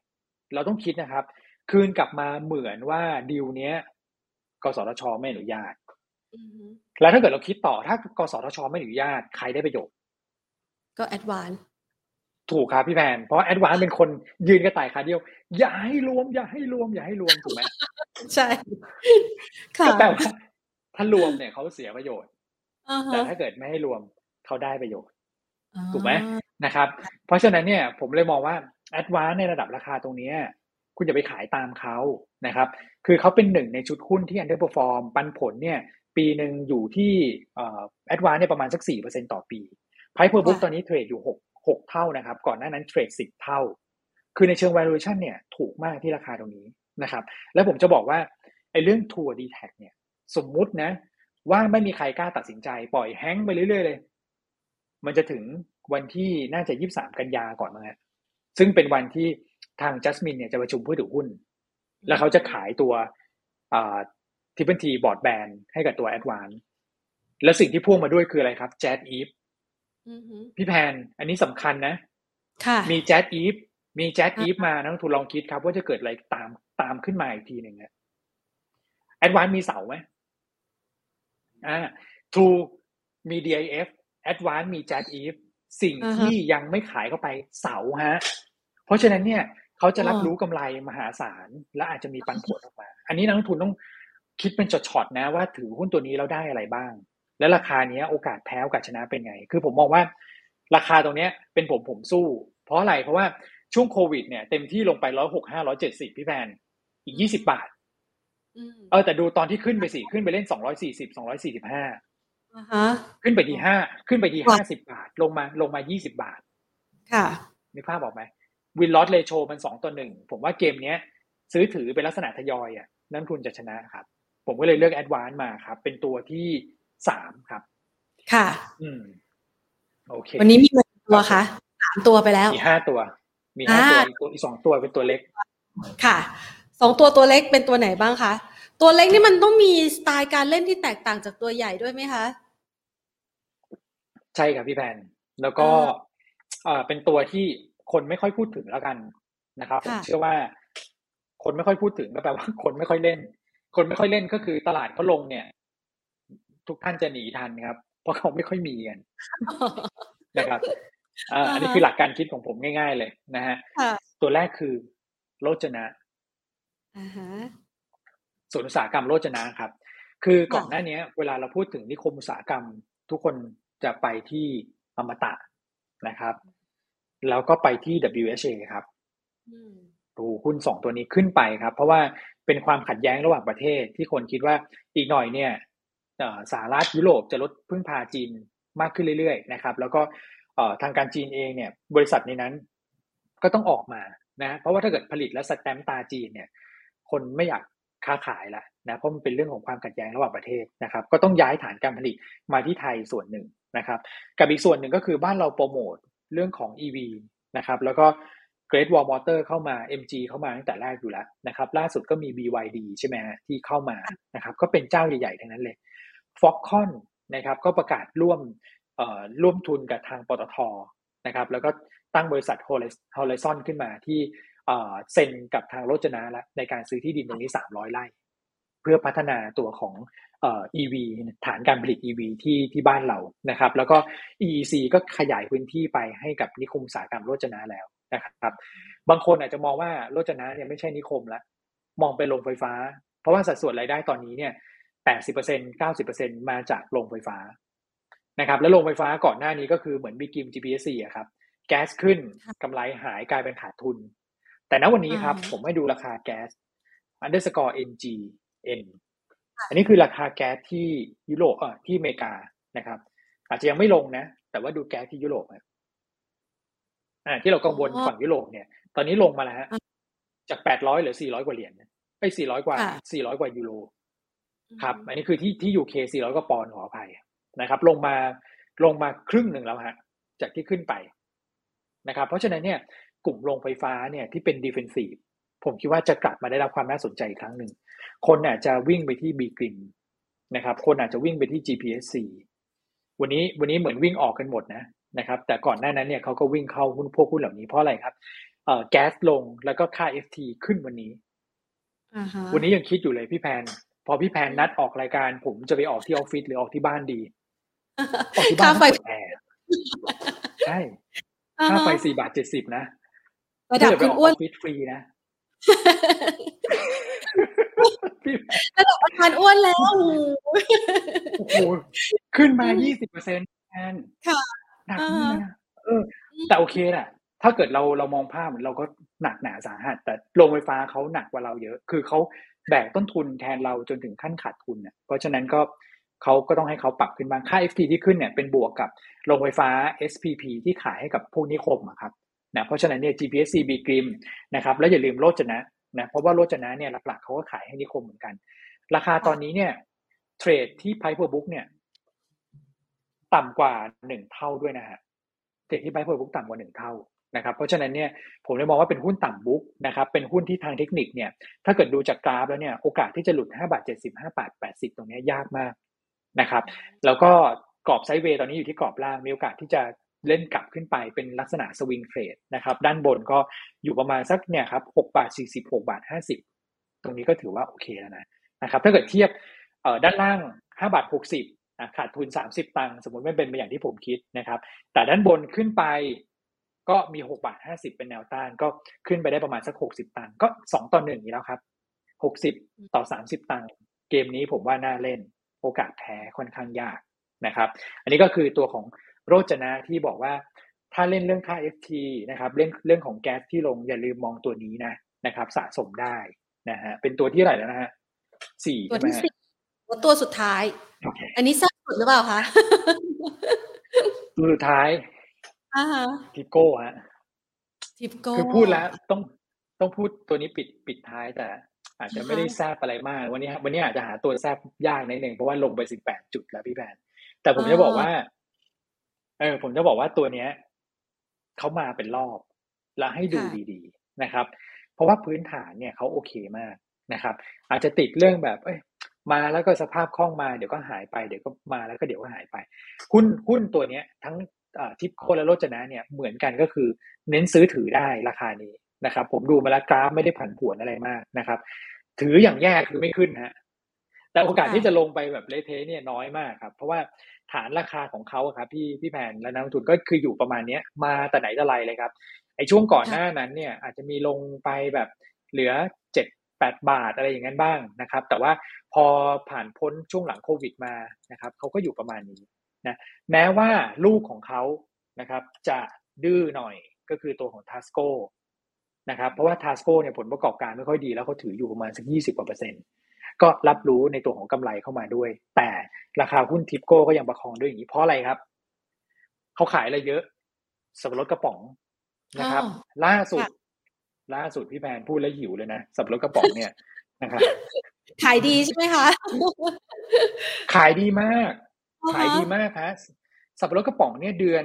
ยอดส่งออกเดือนกรกฎาคมเนี่ย โต 29เปอร์เซ็นตนะครับ เดือนมิถุนายนโต 47เปอร์เซ็นต นะครับโอ้คุณพระอะไรจะขายดีขนาดนั้น อันนี้คือสับปะรดกระป๋องนะอีกอันหนึ่งน้ำผลไม้ฮะยอดส่งออกน้ำผลไม้หุ้นนี้โตดีมากนะครับ ดูหุ้นพาสติพาสเนี่ยเขาส่งส่งออกน้ำน้ำมะพร้าวดูฮะ เล่นกันไม่หยุดไม่หย่อน ส่งออกน้ำผลไม้เนี่ยโต 26เปอร์เซ็นเดือนกรกฎาคมนะ เดือนมิถุนายนโต 30เปอร์เซ็นตนะครับ และทิปโก้ส่งไหมล่ะ ส่งนะครับ เพราะฉะนั้นเนี่ยอย่าลืมนะ อย่าลืมเขาว่า ตอนนี้ทัสโก้เนี่ยเริ่มมีข่าวบวกนะฮะลูกของเขาเนี่ยก็คือหนึ่งน้ำมันลงสองก็คือตัวของเวเนอะครับ ที่เขาเป็นแหล่งน้ำมันที่เขาซื้อมาเพื่อทำยางมาต่อยตอนนี้เอ่ออเมริกาก่อนหน้านั้นแซงชั่นใช่ไหมแล้วทำให้ประเทศไทยต้องแซงชั่นเวเนไปด้วยเอ่อทำให้ทาสโก้ไม่สามารถซื้อน้ำมันจากเวเนได้ ตอนนี้เขากำลังผ่อนปลนแล้วเพราะน้ำมันโลกมันขาดนะครับถ้าเกิดผ่อนปลนปุ๊บทัสโก้ไปซื้อเนี่ย ก็ซื้อของถูกมาจิ้นก็จะดีกลับไปที่เดิม นะครับ ประเด็นต่อไปคือตอนนี้น้ำท่วมไหมพี่แพนหลายพื้นที่ที่ใช่ค่ะเอาใจช่วยนะ เอาใจช่วยนะ ผมเข้าใจเรื่องน้ำท่วมดีนะครับ ตอนปีห้าสี่เรือไปจอดปุ๊บเข้าชั้นสองได้เลยพี่แพนเออเป็นอย่างนั้นได้หนักมากนะบ้านผมอะใช่แถวแถวแถวที่ทำงานพี่แพนก็บ้านชั้นสองอ๋อบ้านชั้นสองเออหนักจริงหนักมากแต่แต่ผมจะบอกว่าที่ทำงานพี่แพนก็หนักใช่เล่นนะ ตรงตรงซอยนั้นเนี่ยเออคือวิภาวดีตรงนั้นก็หนักอืมใช่ใช่ใช่นะครับ ผมก็เลยมองว่าสุดท้ายเนี่ยทัสโก้เขาจะกลับมาด้วยธีมเรื่องของการซ่อมสร้างถนนต้องใช้ยางมาต่อยเยอะ เพราะฉะนั้นเนี่ยราคาทัสโก้จะค่อยๆขึ้นผลประกอบการค่อยขึ้น แล้วมันก็จะเป็นบวกกับแม่เขาฮะนะครับ อันนี้คือธีมของตัวทิปโก้ และปิดท้ายในเดียวก็คือ วันนี้เริ่มแล้ว เริ่มอะไรครับ คนละครึ่งอ่านะครับค่ะแปดร้อยก็เอานะนะใช้ได้วันละเท่าไหร่ก็ไม่รู้นะเออเดี๋ยวเราจะไปก็ต้องไปใช้บ้างนะครับ ก็อย่างอย่างแรกที่ผมจะซื้อก็คือ น้ำผลไม้พี่แพนนี่พูดมาครึ่งชั่วโมงแล้วพี่แพนอยู่น้ำเขาได้ประโยชน์จากคนละครึ่งด้วยครับทิปโก้แล้วแล้วนิดเดียวนิดเดียวพี่แพนนิดเดียวก็คือ พี่แพนบอกว่าโจทย์วันนี้คือหุ้นต้อง มูลค่าไม่แพง แล้วต้องแซบความแซบเนี่ยผมผมให้ไปหมดแล้วว่าหุ้นตัวเนี้ยเออมีอะไรแฝงอยู่มีความแซบอะไรแฝงอยู่ แต่ความถูกก็คือทิปโก้เทรด PE อยู่สิบประมาณสักสิบสิบสามเท่าครับ PE สิบสามเท่า กลุ่มเครื่องดื่มเนี่ยเทรดยี่ห้าสามสิบเท่าโอ้ถูกกว่าคนอื่นแล้วหุ้นตัวนี้ต่ำกว่าบุ๊กถูกกว่าคนอื่นครึ่งหนึ่งแล้วหุ้นตัวนี้ต่ำบุ๊กด้วยนะครับ เพราะฉะนั้นเนี่ย ลองจับจังหวะดู นะครับลองจับจังหวะดูแล้วกัน ผมให้เป็นแนวต้านนะแนวต้านเก้าบาทห้าสิบเก้าบาทหกสิบแนวรับก็อยู่ในกรอบแปดบาทเก้าสิบถึงเก้าบาทครับผมค่ะอะงั้นโอ้โหได้ตัวหุ้นสุดแซ่บกันไปแล้วนะคะห้าตัวนะต้องขอเวลาคุณอ้วนอีกสักนิดหนึ่งนะคะไอ้เทสโก้เนี่ยคุณผู้ชมสอบถามเข้ามา ราคามันขึ้นดีแบบนี้ตัวลูกของทิปโก้ใช่ไหมคะจะหลุดดอยที่สิบเจ็ดบาทหกสิบไหมคุณผู้ชมสอบถามค่ะ ตัวทัสโก้ใช่ไหมฮะ สิบโอ้หลุดฮะ อุ้ยดอยเล็กนิดเดียวเองฮะสิบเจ็ดจุดหกผมว่าเผลอๆพรุ่งนี้ก็หลุดแล้วฮะไม่พี่พี่แพนคือก่อนหน้านั้นเนี่ยนักลงทุนฮะก่อนหน้านั้นเวลาน้ำมันลงเนี่ย คนจะคิดถึงอะไรครับ SCG Packaging นะครับ คิดถึง Curly Express คิดถึงสายการบิน ไม่มีใครคิดถึง Tasco นะครับ เพราะอะไรเพราะว่าคือ Tasco เอออาจจะนึกนึกไม่ออกด้วยแต่ว่า Tasco ยังติดนิดนึงก็คือ ถ้าเกิดเขาไม่ได้ใช้น้ำมันจากเวเนีคือโรงกลั่นของเขาอะครับ ที่ทำยางมาตอยออกแบบมาเพื่อใช้น้ำมันที่ไม่ดีที่ราคาถูกครับเขาลงทุนไปเยอะมากนะ สามารถใช้น้ำมันไม่ดีได้เนี่ยแปลว่าเขาลงทุนเยอะ เพื่อกั่นออกมาให้ได้ยางมาต่อยที่มีคุณภาพอะคือเขาออกแบบมาแบบนั้นไงแต่ดันต้องเอาของแพงมาใส่เข้าไปอะแล้วมันจะคุ้มค่าไหมล่ะ ถูกไหมฮะ เพราะฉะนั้นเนี่ยคีย์ของทัสโกคือเวเนเลยฮะถ้าพูดถึงเรื่องเวเนเนี่ยหลังจากนี้น้ำมันลงเนี่ยคนจะนึกถึงหุ้นตัวนี้ เพราะฉะนั้นเนี่ย อันนี้คือไม้แรก ในมุมมองผมนะ อันนี้คือไม้แรก คือผมไม่เคยเห็นลักษณะหุ้นทัสโกที่เลี้ยงมาแล้วขึ้นแบบวันนี้ทุกท่านลองดูนะ ก่อนหน้านั้นจะเป็นไงครับ ลงมาแล้วก็ชากขึ้นอย่างเงี้ย มันเป็นแพทเทิร์นที่ไม่สวยสำหรับทัสโกลงมากระชากขึ้นแล้วลงนะครับ ลงมากระชากขึ้นแล้วลง เห็นไหมแต่รอบนี้เป็นลักษณะการเลี้ยงตัวขึ้นมาสองสองครั้งแล้วนะ แล้วก็ขึ้นแล้วก็ปล่อย แต่ไม่ปล่อยแบบเละเทะนะ เลี้ยงแล้วก็ค่อยๆขึ้น ผมเลยมองว่าหลังจากนี้มันจะเป็นลักษณะของการไต่ระดับขึ้นบันไดไปเรื่อยๆ แต่ไม่รู้ลงลิฟต์ลงเมื่อไหร่นะ แต่ตอนขึ้นบันไดไปก่อนขึ้นมาเขาบอกว่าเวลาหุ้นลงลงลิฟต์ขึ้นขึ้นบันได แต่ว่าตอนนี้เขากำลังเดินขึ้นบันไดอ่า ค่อยๆก้าวทีละก้าวเขาอย่าหัวขมำแล้วกัน นะ ในช่วงจังหวะนั้นนะคะ อาจจะระมัดระวัง NV ตัวต่อไป NV NV ครับ NV NV ตัวนี้ผมไม่ได้ตามปัจจัยพื้นฐานด้วย แต่ว่าเป็นหุ้น IPO เข้ามาไม่นาน ตอนนี้ก็ดูเหมือนว่า technical rebound ขึ้นมานะครับ rebound ขึ้นมาเนี่ยแนวต้านก็เส้นสีส้มอะครับเป็นเส้น 75 วันก็ 3 บาท 54 นะครับ แนวรับอยู่ประมาณสัก 3 บาท ถ้าเกิดนักลงทุนจะตามนะ แนวรับเนี่ย ผมว่าจุด stop loss เลยก็คือ 3 บาท 26 แต่ดูแล้วเราเสียเปรียบอะถ้าเกิดเข้าไปเล่นแบบนี้เขามันมันขึ้นมา2วันติดๆแล้ว เตือนให้ระมัดระวังแล้วก็ถ้าเกิดมีอยู่เนี่ย ผมคิดว่าเป็นจังหวะของการขายออกไปก่อนดีกว่า ในจังหวะตลาดแบบนี้นะครับผมค่ะ ขอแต่ละตัวสั้นๆได้นะคะ คุณอ้วน KCE ค่ะ มองยังไงคะกลุ่มไฟแนนซ์โดยภาพรวมผมว่ารอแบงค์ชาติเลยฮะตอนนี้แบงค์ชาติกำลังทำเออขอโทษทีเรียกว่า KTC นะครับ KCE นะครับเอ่อกลุ่มชิ้นส่วนอิเล็กทรอนิกส์ คืออย่างนี้ครับ ชิ้นส่วนอิเล็กทรอนิกส์เนี่ยถูกกดดันจากเรื่องของเอ่อคือในต่างประเทศด้วยนะก็จะเป็นเรื่องของความกังวลเกี่ยวกับเศรษฐกิจชะลอตัวนะครับ แล้วก็พวกอุปกรณ์สินค้าคงทนต่างๆ เราใช้น้อยลงนะครับ ผมก็เลยมองว่าชิ้นส่วนอิเล็กทรอนิกส์เนี่ยควรจะกลับไปเล่นที่เดิมนะคือตอนนี้เทรด valuation เนี่ยทุกคนเนี่ยสูงกว่า 15 เท่าหมดเลย แต่ค่าเฉลี่ยในอดีตเนี่ยถ้าเกิดตัดช่วงโควิดออกไปมันคือ 15 เท่านะครับ เพราะฉะนั้น KCE ยังมีความเสี่ยงฮะยังมีดาวไซด์ที่จะปรับฐานลงมา ก็แนวรับเนี่ยอยู่ประมาณสัก 50 ตรงนั้นลงไป 50 อาจจะเด้งได้ มีมีทางเลือกก็คือว่า short against port ไปก่อน แล้วไปรับที่ 50 แล้วลุ้นเด้งกลับมาขาย 52 อันนี้จะเจ็บตัวน้อยหน่อยนะครับแล้วก็ Hana แถมให้นิดเดียว Hana ก็ใกล้เคียงกันนะครับลงมาเนี่ยแนวรับก็อยู่แถวประมาณสัก 3839นะครับก็ short against port มาแล้วก็ค่อย cover กับที่แนวรับที่ที่ผมบอกเมื่อสักครู่ก็ได้ครับผมขยับไป KKP ค่ะ KKP อะฮะ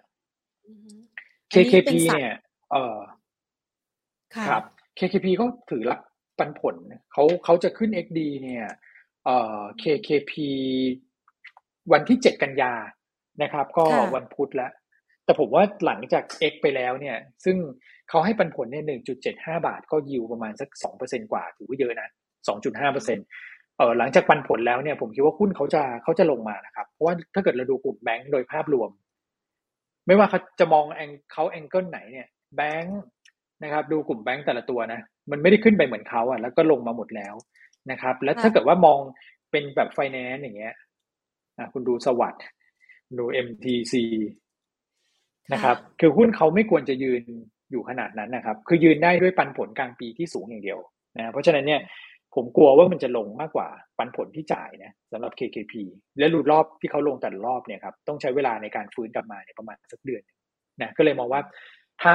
ไม่รับปันผลก็ก็ได้ฮะคืออยู่ที่ทุนที่ซื้อมาครับ ถ้าเกิดซื้อมาต่ำๆไม่รับปันผลก็เห็นด้วยนะแต่ถ้าเกิดใครอยากรับปันผลก็คือ รับปันผลก็รับจริงๆนะพอรับแล้วก็คือขายนะ หลังจากนั้นถ้าเกิดหุ้นลงเนี่ยไม่ต้องมาถามนะ เพราะว่ามันเกินสิ่งที่เอ่อท่านคิดไปแล้วไงเพราะท่านบอกท่านจะซื้อเอาปันผล แต่เอา ปันผลไปแล้วไม่ยอมขายออกอย่างเงี้ย ถูกไหมฮะ มันก็เกินมันมันก็เหมือนแบบผิดผิดทำผิดหน้าที่ไปแล้วเออ ประมาณนั้นครับผมค่ะอะงั้นเดี๋ยวนะคะ บอกคุณผู้ชมก่อน ปิดรับคำถามที่ตัว KTC นะคะ มาที่ LH กันบ้างนะคะ LH มองยังไงคะ LH London House ครับอืมค่ะ คืออะไรเนี่ยคือจริงๆเนี่ยจริงๆเนี่ยกลุ่มบ้านเนี่ย ผมมองว่า เออ คือก้ากึ่งนะกลุ่มบ้านผมมองเป็นกลางแล้วกันนะครับ ภาพหนึ่งก็คือเออปันผลน่ะดีนะครับ แล้วก็บ้านเนี่ย ผมเชื่อว่าครึ่งปีหลังยังไปได้นะครับ ดีมายังมี แต่ว่าปีหน้าเนี่ย ผมนึกภาพไม่ออกละนะเพราะว่าตอนเนี้ยคนก็ก่อนหน้านั้นบอกว่าไม่อยากเข้าไปทำงานซื้อบ้านเดี่ยวนะพอไปซื้อบ้านเดี่ยวกันเสร็จ ตอนนี้กลับไปทำงานรถติดเอ้ยกลับไปอยู่คอนโดดีกว่ามั้งอะไรอย่างเงี้ย คือคือภาพแบบนี้มันมันยังเกิดขึ้นอยู่ครับพี่แพรมันก็เลยทำให้ดีมานีแต่ปีหน้าเนี่ย คือถ้าเกิดเรื่องดอกเบี้ยที่ขึ้นเต็มที่แล้วนะครับ แล้วก็เอ่อเรื่องของความกังวลทางด้านเศรษฐกิจชะลอตัวมันปกคลุมมากขึ้นเนี่ย ผมก็ไม่แน่ใจว่ากำลังซื้อตรงนี้พวกสินค้าลงทุนที่เป็นขนาดใหญ่เนี่ยมันมันยังจะไปต่อหรือเปล่าซึ่งผมเชื่อว่ามันยากครับทั้งบ้านทั้งรถเลยนะผมก็เลยมองว่าราคาน่าจะ sideway ฮะถ้าเกิดมีอยู่เนี่ยก็เอ่อเป็นลักษณะของการรอจังหวะนะเออ Land House น่าจะ X ไปแล้วด้วย นะครับก็ตอนนี้ก็คือ trading ฮะดูในกรอบแนวรับ 8.6 แนวต้านก็คือ 9 บาท หลุด 8.6 ก็คือคัดออกมาครับผมค่ะ Yuasa ค่ะ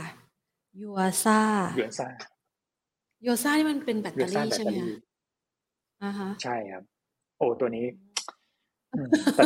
ทรงแบบนี้ก็จบไปแล้วก็ไม่รู้ตอนนั้นขึ้นไปเพราะอะไรนะ แต่ว่าดูดูกราฟแบบนี้ก็ น่าจะมี rebound กลับขึ้นมาได้นะถ้าเกิดมีอยู่ก็ถือลุ้น rebound แต่ถ้าเกิดยังไม่มีก็ไม่ต้องเป็นเป็นไม่ต้องไปเป็นไม้แรกให้เขานะฮะรอให้เขาเด้งขึ้นมาก่อนแล้วก็ค่อยค่อย trade น่าจะดีกว่านะตัวนี้ก็เอแนะนำเป็นลักษณะของการแบบถือถ้ามีอยู่ถามเนี่ยก็คงมีอยู่แหละนะเพราะหุ้นหุ้นตัวนี้ไม่ใช่หุ้นตลาดเท่าไหร่นะครับ ก็รอเด้งขึ้นมาแล้วก็ขายออกไปแถว 16.3 16.5 แล้วกันนะครับทุน 23 บาท 70โอ้ทุนไกลอะ แทบพุ่งพี่แพน โอ้ยี่สามว่าเจ็ดสิบเลยอะอ่าฮะครึ่งหนึ่งอะเนาะผมเข้าใจว่าเป็นไม้นี้เลย ไม่เป็นไรฮะเอาใจช่วยก็คืออย่างนี้ฮะเอ่อวิธีแก้ของตัวเนี้ยถ้าดูกราฟเนี่ย ผมว่าต้องถั่วเฉลี่ยแล้วอดทนนะครับถั่วเฉลี่ยแล้วอดทน คือผมว่าหุ้นตัวนี้มันไม่ใช่หุ้นที่ไม่ดีนะครับ เป็นหุ้นที่โอเคนะ valuation ไม่ไม่แพงนะครับ แล้วก็ performance เนี่ยอาจจะขยับกลับไปกลับมาบ้างนะ แต่ว่า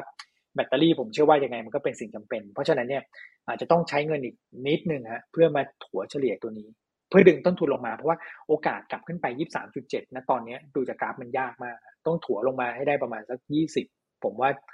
มันยังพอมีลุ้นเนี่ยเอาเอาขาดทุน เออเอากำไรจากตัวที่ถัวชุดหลังเนี่ยเออไปถัวเฉลี่ยกับตัวที่ขาดทุนชุดแรกอย่างเงี้ย มันยังพอแบบลดความเสียหายได้ครับผม ค่ะ บอกคุณอ้วนก่อนมีอยู่แปดตัวนะคะ คุณอ้วนตอบสั้น ๆ ได้นะ แต่อยากให้ตอบให้คุณผู้ชมนะคะ อันนี้น่าจะเป็นแฟนคลับคุณอ้วน เขาถามมาว่าฮิวแมนฮิวแมนที่คุณอ้วนเพิ่งแนะนำไปเอนต้ามองยังไงคะผมชอบนะตัวเนี้ย คืออแม้ว่ายังไม่ไปนะนะครับค่ะแต่คือคืออย่างนี้ครับ การที่ราคาหุ้นเนี่ย อย่างฮิวแมนเนี่ย จริงๆเนี่ยคนก็ไปเทียบกับ BBIK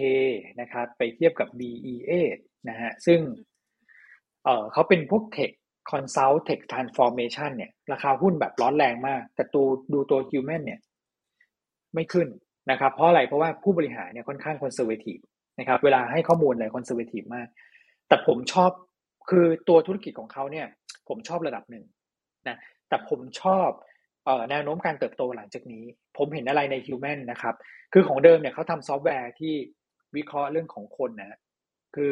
เราก็ทราบกันดีว่าอีกหน่อยก็คงจะใช้คนลดลง แต่ผมไม่เชื่อว่าซอฟต์แวร์ตัวนี้มันจะหายไปนะ เพราะว่าสุดท้ายต่อให้พี่แพนแบบไม่มาทำงานบริษัทพี่แพนก็ตั้งบริษัทเอง ก็ต้องใช้ซอฟต์แวร์ในการบริหารคนอยู่ดีนะครับ สุดท้ายมันมันยังไงมันมันใช้แต่สิ่งที่ผมชอบก็คือ DataOn ตัวลูกของเขาอะครับ ที่เป็นซอฟต์แวร์บริหารจัดการคนที่อินโดประเทศไทยมีเจ็ดสิบล้านคน อินโดมีเจ็ดสองร้อยเจ็ดสิบล้านคนเกือบสี่เท่าของบ้านเรา และอินโดมีแร่ที่ทำพวกแบตเตอรี่ครับ ถนนทุกสายก็วิ่งไปที่อินโด อินโดตอนนี้รวยกว่าเราเยอะมากนะเพราะน้ำมันถ่านหิน เพราะฉะนั้นเนี่ยผมเชื่อว่าลูกที่เขาซื้อมาเขาซื้อของดีแล้วจะใหญ่กว่าเขา ผมว่าอย่างเร็วคือปีหน้าอย่างช้าคือปีถัดไป นะครับ เพราะฉะนั้นฮิวแมนเนี่ยที่ผมแนะนำนะฮะแถวเลเวลประมาณนี้ฮะสิบสองจุดห้าถึงสิบสามบาท ผมยังแนะนำถือ ผมยังมั่นใจตัวนี้ เพราะผมมองว่าเอ่อต่อให้เทคอะไรมันจะเป็นยังไงระเนระนาดก็แล้วแต่แต่หุ้นเขาไม่ได้ขึ้นตามไงอันที่หนึ่งอันที่สองก็คืองบไตรมาสสามดีโคตรเนี่ยใช้คำว่านี้เลยขออนุญาตดีมากๆเพราะฉะนั้นเนี่ยหุ้นเหล่านี้จะแข็งกว่าตลาดครับพี่แพนผมยังมั่นใจ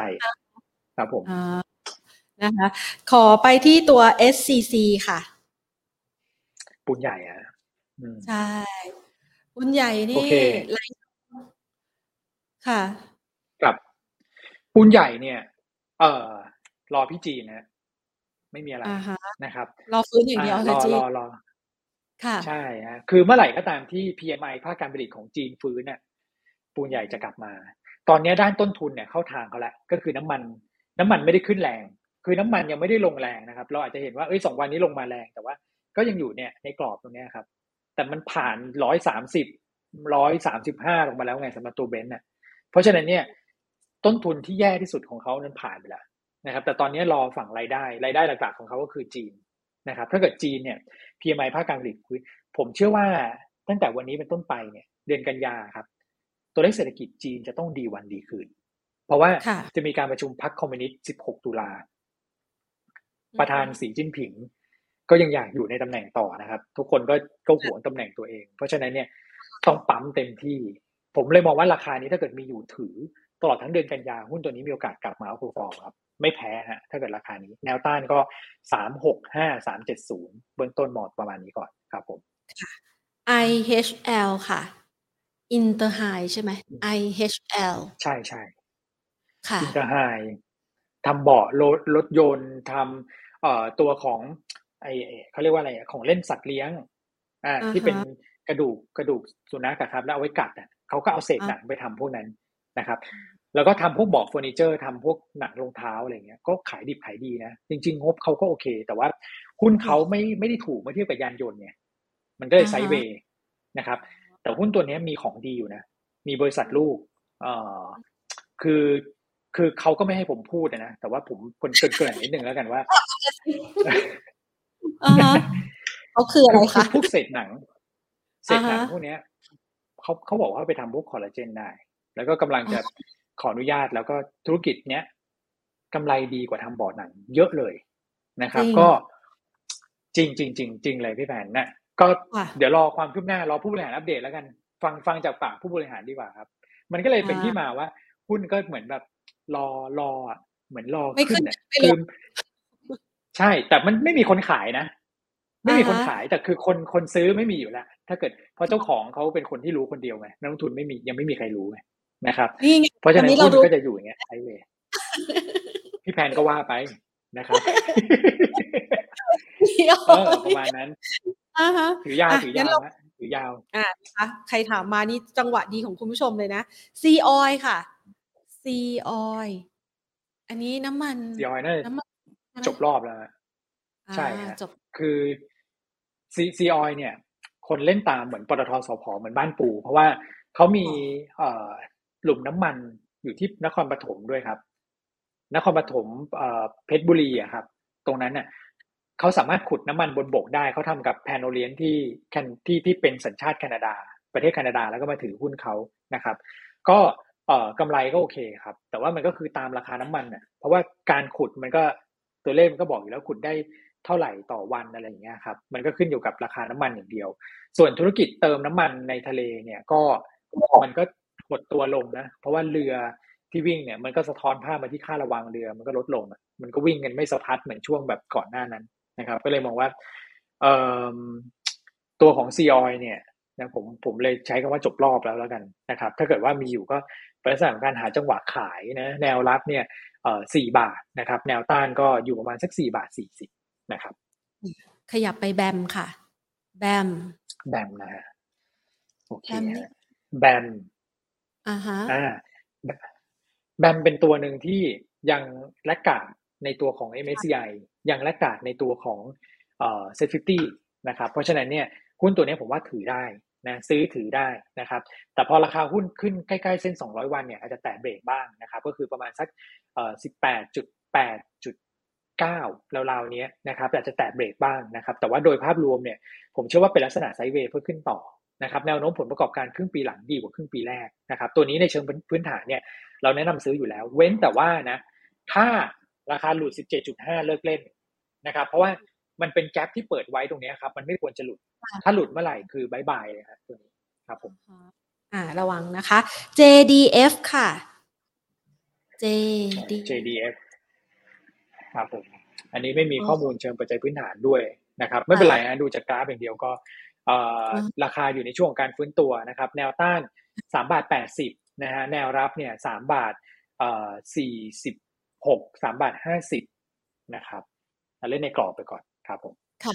ขออนุญาตเป็น 2 ตัวสุดท้ายแล้วนะคะ แล้วก็ฝากบอกคุณผู้ชมด้วยเพราะเมื่อกี้เราปิดรับคำถามที่ KTC นะ MCS ค่ะ MCS นะคะ คุณผู้ชมบอกว่าตัวนี้ปันผลดีอะแต่ผู้บริหารน่ะลาออกบ่อยจัง แนะนำยังไงคะ ตัวนี้พี่แพนคือติดนะ ติดอยู่นานมาก แต่ก็รับปันผลไปไม่แต่แต่พื้นฐานเขาดี พื้นฐานเขาดีแหละ พื้นฐานเขาดี ค่ะคือเขาถ้าเขามาเขาวิ่งคือเขาวิ่งไงแต่ถ้าเขาไม่วิ่งคือ อย่างนี้เลยใช่ใช่ก็ก็คือจริง ๆ เป็นเป็นหุ้นเหล็กที่คุณภาพดีสุดแล้วครับ อันนี้คือถ้าเกิดนักลงทุนถืออยู่นะ ผมอยากให้ให้ภูมิใจอย่างหนึ่งว่าเป็นหุ้นเหล็กที่ความผันผวนของราคาน้อยสุด ในแง่ของราคาหุ้นนะครับ เพราะฉะนั้นเนี่ยก็ถือว่าเป็นหุ้นคุณภาพของกลุ่มเป็นหุ้นนำของกลุ่มแล้วกันนะครับ แต่ว่าแน่นอนเอ่อพอความผันผวนน้อยเนี่ยเวลาจังหวะขึ้นเนี่ย เขาอาจจะขึ้นไม่ได้เยอะเมื่อเทียบกับกลุ่มเหล็กตัวอื่นนะ แต่ว่าปันผลเนี่ยเขาดีมาก คือประเด็นผู้บริหารเนี่ย มันคล้ายๆกับหุ้นตัวหนึ่งอะครับ ที่ตัวเอ็มเหมือนกันก็คือตัวของแม็กยีนอันนี้ก็เปลี่ยนผู้บริหารบ่อยนะครับ แต่ว่ามันก็ไม่ได้ใช่ว่าแย่สัทีเดียวนะครับ ก็คือเอ่อคือการเปลี่ยนผู้บริหารบ่อยและธุรกิจยังรันได้เนี่ยก็แปลว่า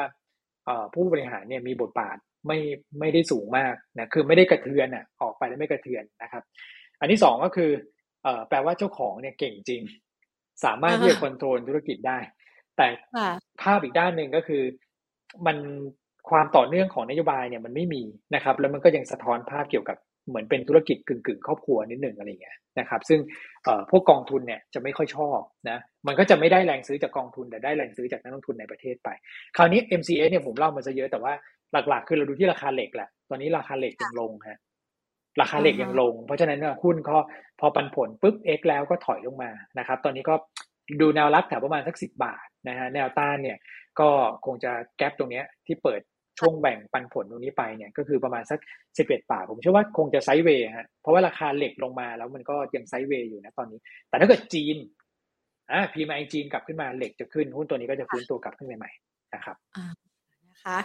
ตัวสุดท้ายค่ะ KTC ค่ะ คุณผู้ชมบอกว่าตัว KTC นี่ ติดมาสองปีแล้วครับติดตั้งแต่ยอดดอยนะคะโอ้โหหกสิบหกหกสิบเจ็ดเลยฮะติดมาสองปีประมาณนั้นนะเนาะโอ้สองปีน่าจะเกินครับพี่พี่แพนน่าจะเกินสองปีน่าจะเกิน อันนี้เป็นกราฟรายวันใช่ ครับ ผมก็ไม่เป็นไรฮะ คือไหนๆเป็นแฟนคลับเข้ามาแล้วก็ใช้โปรดักต์เขาให้ครบแล้วกันนะครับ บัตรเครดิตใครเจ้าไหนโทรมาชวน เออไม่เอาฉันมีแต่เคทีซีเออฉันจะนะครับคะแนนที่นี่ใช่ใช่ใช่ต้องได้อะไรคืนกลับมาบ้าง ระหว่างรอหุ้นฟื้นตัว แต่ผมว่าตัวนี้ไม่แย่นะผมว่าตัวนี้ไม่แย่ก็เป็นหุ้นที่แบบไซด์เวย์ในกรอบกว้าง ตอนนี้อยู่กลางๆ ไม่ได้มีอะไรครับ คืออารมณ์เหมือนแบบเหมือนเหมือนอารมณ์แบบดูดวงแล้วหมอดูบอกว่าก็ไม่มีอะไรทรงๆอารมณ์อย่างนั้นเนี่ยพี่แฟนคือ คือดูกราฟชีวิตแล้วแบบงอนหมอดูเลยอะงอนหมอดูเลยไม่ยอมบอกอนาคตแต่ถ้าเป็นใช่ใช่ใช่ใช่นักลงทุนจะเป็นภาพแบบนั้นนะเออเกตกลงใจไงแต่ว่า ข้อดีก็คือกราฟเขาหงาย กราฟหงายแบบนี้มันเป็นลักษณะการฟอร์มตัวเพื่อที่จะไต่ระดับขึ้นต่อนะครับ ก็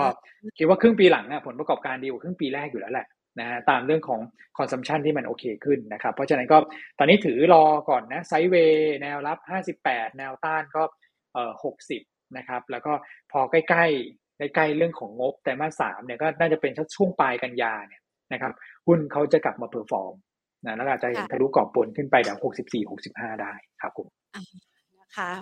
มีความหวังแหละนะคะสำหรับ KTC นะคะ เอาล่ะวันนี้นะคะโหรบกวนคุณอ้วนมาจนถึง3โมง9นาทีนะคะ ต้องขอบคุณคุณอ้วนมากเลยที่มาให้จังหวะดีๆ ในการที่จะเก็บหุ้นกับเรานะคะ แถมมีข้อมูล 14 มาให้กับนักลงทุนด้วยนะคะ วันนี้ลาไปก่อนเลยนะคะ ขอบคุณค่ะ ครับครับยินดีครับพี่แพนสวัสดีครับ สวัสดีนักทุนครับค่ะนะคะคุณอ้วนนะคะ คุณนัทพลคำถาเครือนะคะผู้อำนวยการอาวุโสจากทางด้านของหยวนต้านะคะ คุณอ้วนนี่รู้จักกันมาหลายปีนะคะ ยังคงเป็นนักวิเคราะห์ที่น่ารักกับเราเสมอนะคะ แล้วก็ให้หุ้นตัวเด็ด ๆ ข้อมูลเด็ด ๆ กับเราด้วยนะคะแหมเมื่อกี้ใครถามมา ให้เพื่อนได้โอกาสในการรู้ข้อมูลสีบเลยอะตัวไหนนะ ตัวไหนนะเมื่อกี้นะไออะไรนะ เมื่อกี้เป็นข้อมูลที่คุณอ้วนบอกว่า ผู้บริหารรู้อยู่คนเดียวนะ แต่ตอนนี้คุณอ้วนรู้แล้วและเราก็รู้ด้วยนะคะ เอาล่ะวันนี้นะคะ ขอคุณอ้วนไป ค้นหาหุ้นสุดแซบนะคะ แบบประมาณเซ็กซี่เย้ายวนใจเลยนะคะ หาจังหวะในการเก็บนะคะ ก็คือโจทย์ก็คือเชื่อว่าคุณผู้ชมหลายท่านอะกำลังเกี่ยงราคากันอยู่นะคะ มาจังหวะตลาดหุ้นไทยมันวิ่งมาอย่างนี้เนาะแล้วก็อยากจะหาโอกาสเก็บหาหุ้นถูกๆนะคะ ถูกได้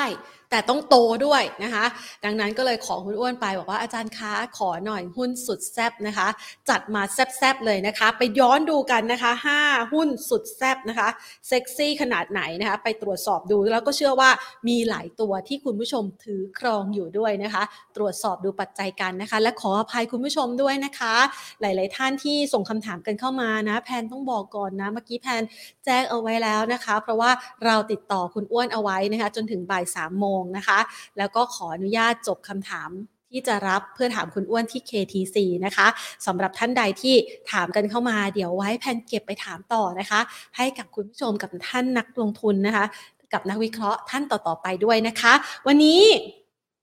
ทักทายคุณผู้ชมนะคะ หลาย ๆ ท่านที่เข้ามาพูดคุยกันนะคะ คุณลูกเกดคุณประชา คุณปรเมศ คุณบุญตา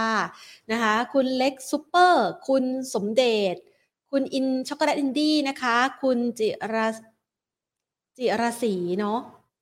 ดาว่าใช่นะคะ คุณเทอร์โทนะคะ คุณบรวุฒิ คุณเบนะคะ คุณบุญตาเนี่ยนะคะ น่าจะเป็นลูกศิษย์อาจารย์อ้วนด้วยใช่ไหมคะ ขอโทษด้วยนะคะเอ่อถามตัวหุ้นมาแพนถามให้ไม่ทันนะคะ สวัสดีคุณสิริลักษ์ คุณเอสนะคะ คุณเอสนี่ตอนแรกถาม ADVANC มาตอบพอดีเลยนะคะ เลยถาม SCC เข้ามาปีคุณปรีชานะคะ คุณ เกียรติศักดิ์คุณธีรพัฒน์นะคะ คุณราชาโชค คุณวิวันนะคะ คุณพรปรีชา คุณไพเราะ คุณธนุพงศ์คุณโลโมแฟตบอยโลโมแฟตบอยนะคะ คุณนรินนะคะ ไว้เดี๋ยวถามอาจารย์อ้วนให้นะคะ ชุดเปลี่ยนขั้วรัฐบาล ตอนนี้รอติดตาม การเมืองไปก่อนนะคะ แล้วก็ทักทายคุณผู้ชมนะคะ ที่รับชมผ่าน Facebook Live กันด้วยนะคะ วันนี้ใครอยู่กับเราบ้างนะคะ ทักทายกันนะคะโอ้โหหลายท่านเลยนะคะ สวัสดีคุณข้าวมันไก่นะคะ คุณลักกี้ คุณยายยาย คุณปริศนานะคะ โอ้แพนขอโทษด้วยนะนะคะถามไม่ทันนะคะ คุณอาร์ตนะคะ คุณไพบูลนะคะ คุณธัญญานะคะ ใช่แล้วนะคะอะเชื่อว่าคุณอ้วนนะคะ เป็นนักวิเคราะห์ของในใจของใครหลาย ๆ คนนะคะ ได้ตำแหน่ง นักวิเคราะห์ยอดเยี่ยมนะคะ มาหลายปีแล้วด้วยนะคะ เอาละวันนี้นะคะหมดเวลาแล้วนะคะ ใช้เวลาเต็มที่นะคะ เดี๋ยววันพรุ่งนี้มาพบกันนะคะ พรุ่งนี้เป็นช็อตพิเศษเลยนะคะช็อตพิเศษที่ว่าก็คือ Money Expo X กับ Market Today นะคะ เราจะจัดสัมมนานะคะที่คัดหุ้นเกรด A นะคะ ตามสไตล์ของนักวิเคราะห์เลยก็นักวิเคราะห์ก็คือพี่เอนะคะ ในหัวข้อคัดหุ้นเกรด A นะคะ ที่เป็น หุ้นเกรด A โกยกำไรเข้าพอร์ตไตรมาส4นะคะ เดี๋ยวเรามาประเมินกันนะคะสำหรับสัมมนาออนไลน์ภายใต้งานมหากรรมการเงิน Money Expo ระยอง ในเวลานี้แหละนะคะ เจอกันนะคะ เพราะว่า Money Expo นะคะ เรามา X กันนะคะกับทางด้านของ Market Today ของเรานะคะ แล้วก็ฝากเอาไว้ใครอยู่ในพื้นที่นะคะ ไปร่วมงานกันได้นะคะ วันนี้หมดเวลาแล้วค่ะ ลาไปก่อนนะคะ สวัสดีค่ะ